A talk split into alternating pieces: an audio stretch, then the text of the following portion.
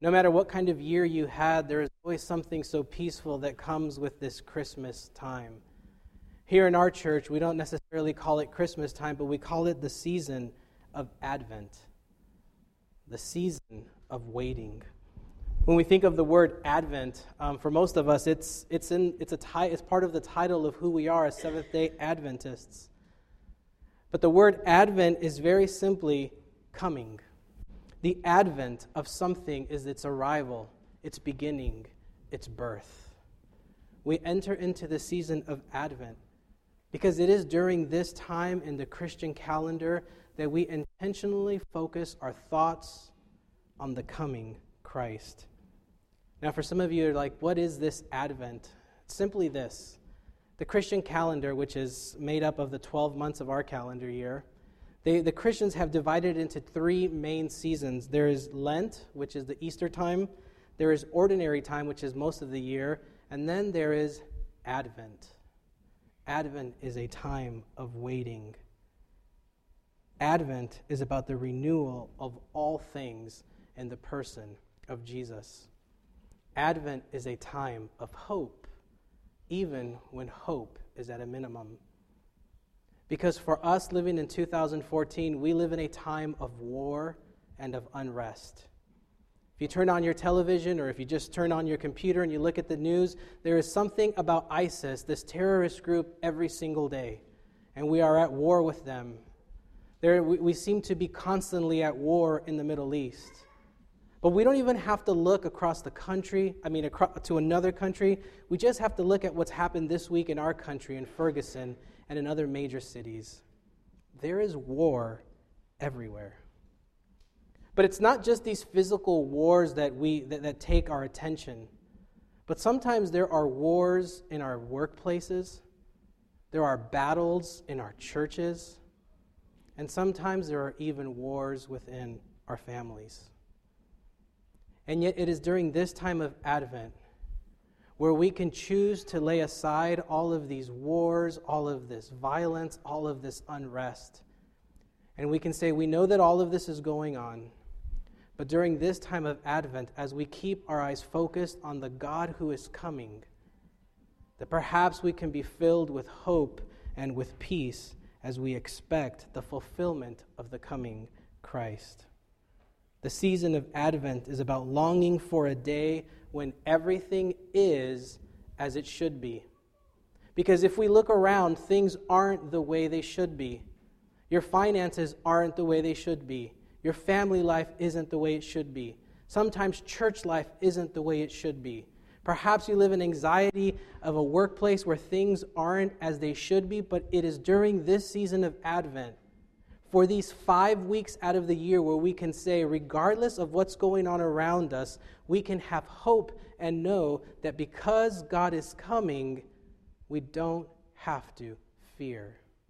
It's not just about the Christ that is coming, but it is that Christ came once before. You see, during this season of the year, we share stories of a poor family whose son was born in a manger, in a farm, in a stall. We tell stories of a 2,000 year old or a 2,000 year old tale about a child who was born in the meagerest and in the humblest of situations. Not just because it's a good story, because we've heard many other great stories. If Hollywood made a movie about it, it probably wouldn't be super interesting because it's really short.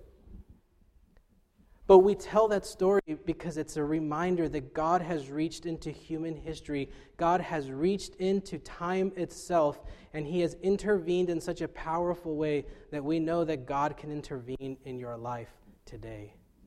We tell this story and we sing these songs because it is a reminder that God will stretch out His arm once again and renew all things.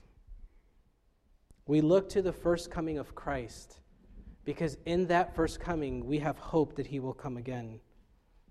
Advent is marked by a spirit of expectation, of anticipation, of preparation, and of longing.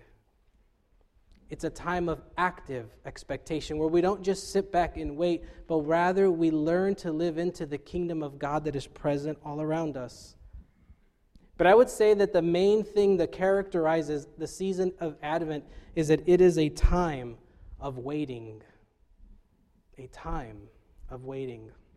On Thursday, after we got done with our annual Thanksgiving feast, right, after everyone was full, I, uh, I jumped into my car and I drove over to the Best Buy that was near um, our house. And I wasn't really in the market for anything. I just wanted to see, like, are the people still waiting in line? It just fascinates me, right? The people would wait for days. I wasn't going to buy anything.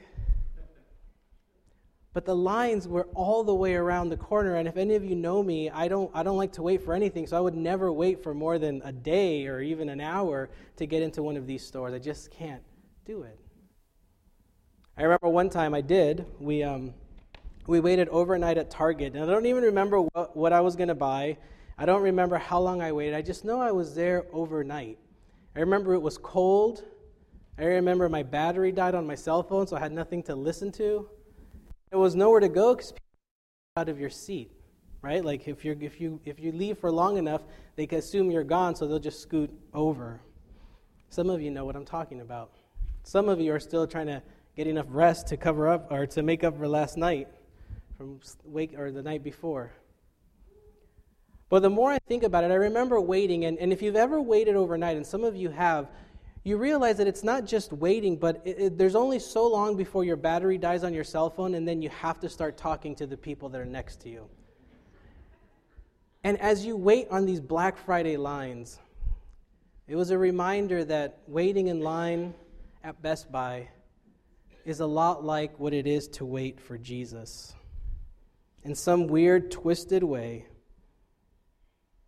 waiting in line for a 65 inch TV at $150 is a lot like waiting for Jesus, but with not as good a warranty. Some of you are like, You're crazy, Pastor.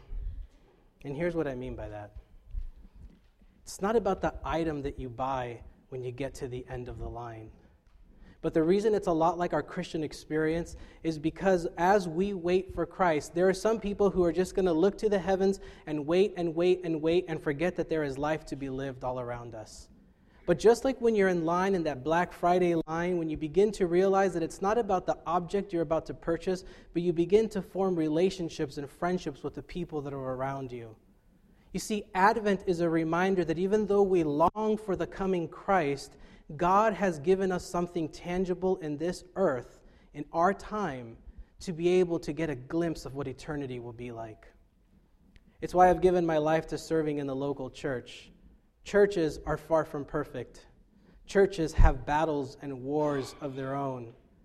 But I also believe that it is in the, in the context of a church where we get a glimpse into what eternity with God will be like.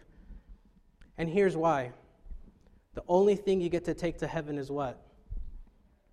Each other. And the church, when we come together as one, we begin to get a glimpse into what eternity will be like. We, we will likely sing songs. We will pray together in heaven, I'm sure, somehow, some way, even though God will be present. But you will have each other. The Bible doesn't tell us anything else about heaven, what heaven will be, will be like, other than God will be there and you will be there. And it is this time of Advent where we are reminded that we have a little piece of heaven here on earth. Some of you may be saying, Well, Pastor, you don't know what I've gone through in a church. We've all been hurt in churches. But that doesn't take away from the truth and the reality that this is something good and true and beautiful that gives us a glimpse into what eternity will be like. And so during this time of Advent, it is a time of longing and a time of waiting. This morning, our reading is from Revelation chapter 1. It says this Grace to you and peace from him who is, who was, and is to come Look, he, Jesus, is coming with the clouds. Every eye will see him, and even those who pierced him. And on his account, all the tribes of the earth will wail. So it is to be. Amen. And then it quotes God I am the Alpha and the Omega. I am the one who is, who was, and is to come, the Almighty. Amen. The whole reason that we gather together and we celebrate the season of Advent is because we hold true to the words that Jesus is coming again. And the question that we all wrestle with is how long must we wait? Some of you have been waiting longer than others of us. Sometimes within this time of waiting, we begin to lose hope. What if Jesus doesn't come back? Things are getting so bad. What if he doesn't come back in time? We look at all of the negative things all around us the drought in California, the wars, the earthquakes, the tsunamis. We look at all of these things and we say, Jesus must be coming because things are getting worse. And I believe that Jesus will come. But Jesus says, Quit looking for me in the clouds. Focus on what I have given you to do now. And to get a little more into what that means, I have the verse here. It says, Therefore, since we are surrounded by such a great cloud of witnesses, let us lay aside every weight and sin which clings so closely, and let us run with endurance the race that is set before us. And I want to stop there for a second. The, the passage that didn't make it onto the PowerPoint, which I just realized, is that there is a passage in the book of Matthew, chapter 3. And it says that John the Baptist preached that, he says, Repent, for the kingdom of God has come near. This is the one of whom the prophet Isaiah spoke when he said, The voice of one crying out in the wilderness, Prepare the way of the Lord, make his paths straight. Before the birth of Jesus, what we find is the story of John the Baptist, his cousin. And he says, Clear the way because Jesus is here. And for us today, the question that we must ask ourselves is what is it that you have to clear away in your life in order to make space for God? I think that's something that we need to take a look at on a daily basis. We talk about surrendering our lives to God on a daily basis. Every morning we surrender our lives. But the question that we must address is what are the things that are getting in the way of our relationship with God? Maybe it's a job, maybe it's a relationship, Maybe it's a substance. Whatever, there are things that are continually challenging time and our allegiance. And what the prophet John says is that we must clear away all the things that are getting in the way of our relationship with God. Because the only people who will suffer are ourselves. And this is where we come to this text where it says that we must lay aside every weight and sin which clings so closely and let us run with endurance the race that is set before us. There are some people who will look to the clouds to ask, Is Jesus coming today? The truth is, He came 2,000 years ago, and God has given us the promise of the Spirit that He will be with us every single day. And so we don't have to look to the future to begin to experience the realness and the tangibleness of God. Because God says, I have given you a race to run. So lay aside everything that gets in the way. I want to finish with this last passage. And it paints a picture.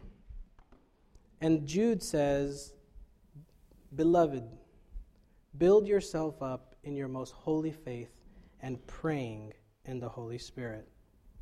As we wait for this coming of Christ, if you feel yourself beginning to doubt that Christ will even return, if you feel yourself beginning to lose hope because life situations are becoming so overwhelming to you, we can be reminded that we are to build ourselves up in the faith that we have been given. And if part of how we build up our faith is very simply to pray.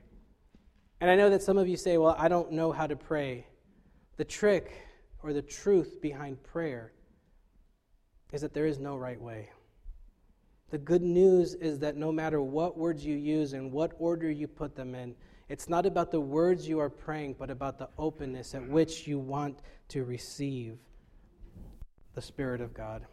And we finish with this last, last little bit. Keep yourselves in the love of God, waiting for the mercy of our Lord Jesus Christ that leads to eternal life. So, as you begin to prepare, some of you have already put up the Christmas decorations. Some of you have already put up the lights and the tree, and your house looks like a winter wonderland. As you begin to work towards Christmas morning, I pray that you would remember that this is a time of waiting, of anticipation, of expectation. But we don't have to wait for a time when Jesus will come because some of us will wait a really long time. but rather that the gift that God has given you is right here in front of you. That you have been given a glimpse of eternity and a bl- glimpse of heaven when we gather together.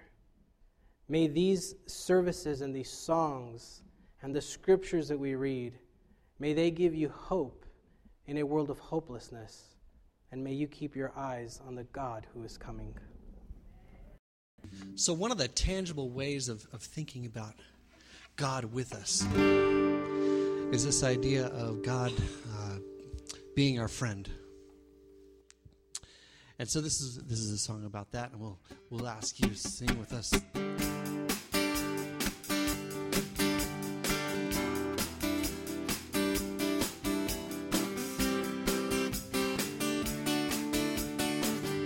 Ready to sing? Sing it out. Who am I that you are mindful of me? That you would hear me, that you would hear me And is it true that you are thinking of me? And is it true that you are thinking of me? That you would love me? It's amazing. Who am I? Who am I? Who am I that you are mindful of me? Sing it out. That you would hear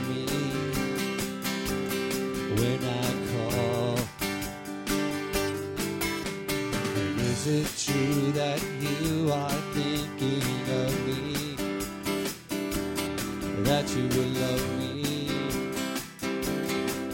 It's amazing.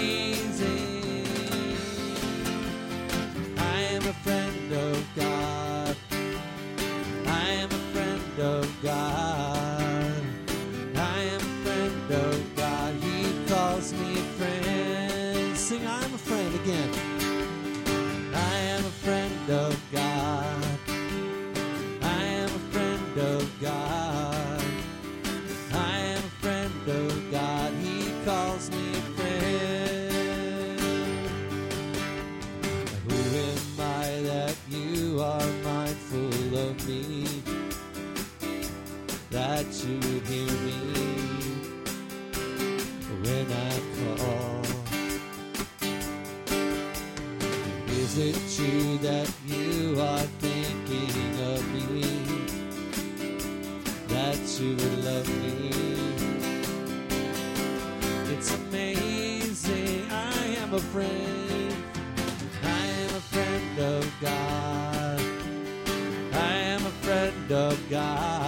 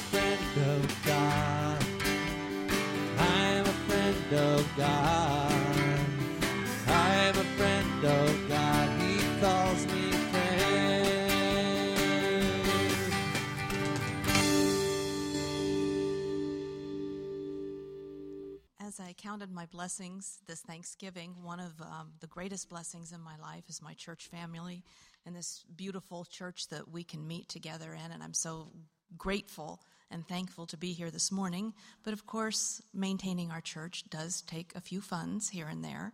And so this morning, our church offering is for church budget. By the way, just as an aside, doesn't our church look beautiful this morning?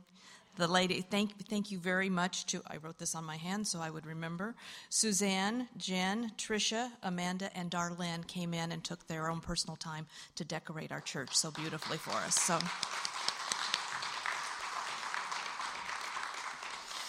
At this time, if the deacons will come forward, we will take our offering for church budget.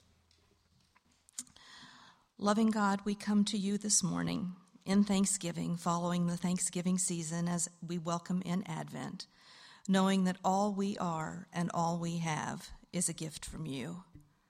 Help us to do your will.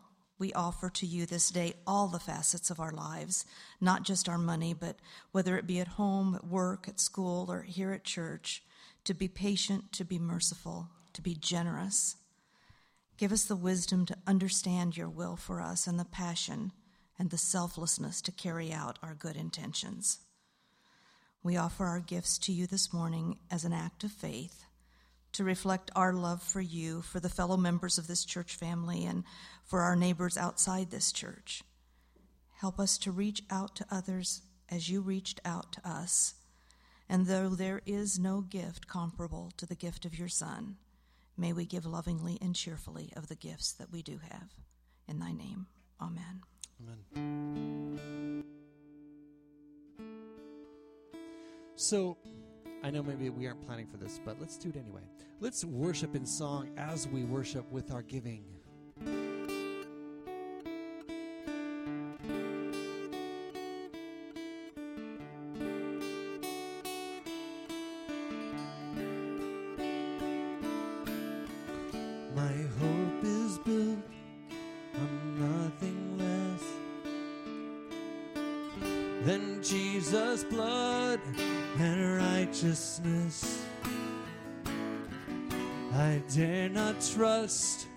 The sweetest frame,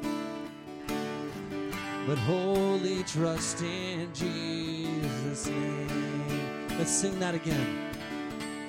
My hope is built. My hope is built on nothing less than Jesus' blood and righteousness. I dare not trust the sweetest fame, but wholly trust in Jesus' name. Will you stand? Christ alone, cornerstone, weak made strong in the Savior's love through the storm.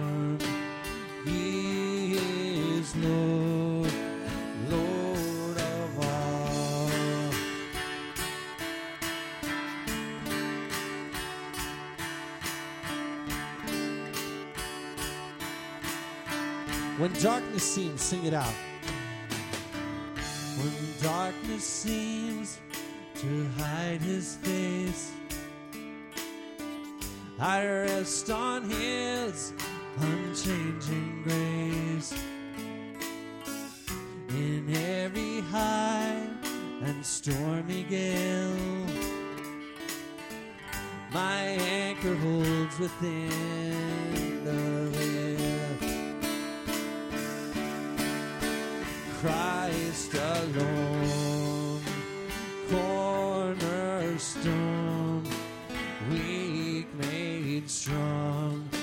In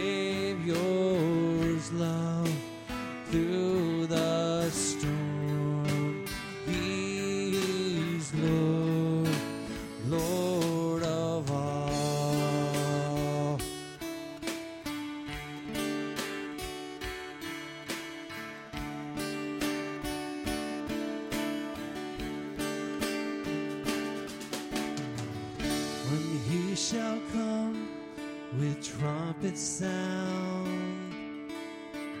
Oh, may I then in him be found,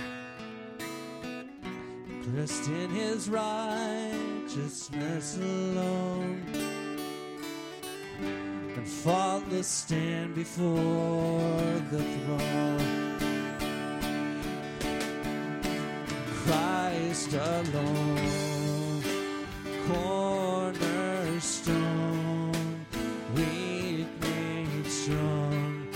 the Savior's love through the storm.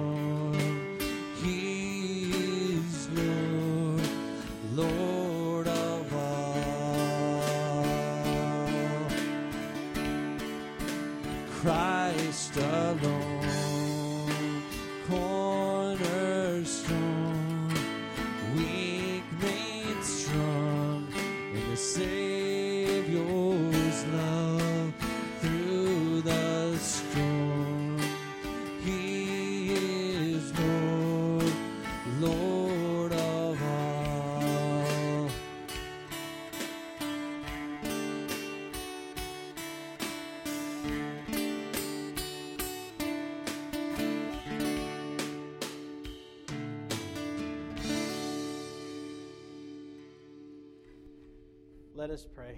Gracious God, we are thankful for your being here. We are thankful that you've reached out into human history to show us that you have not forgotten us. So as we leave this place, may the words of Scripture marinate into our hearts and into our minds. We pray that you would bring us through this week safely. In the name of Jesus we pray. Amen. Amen.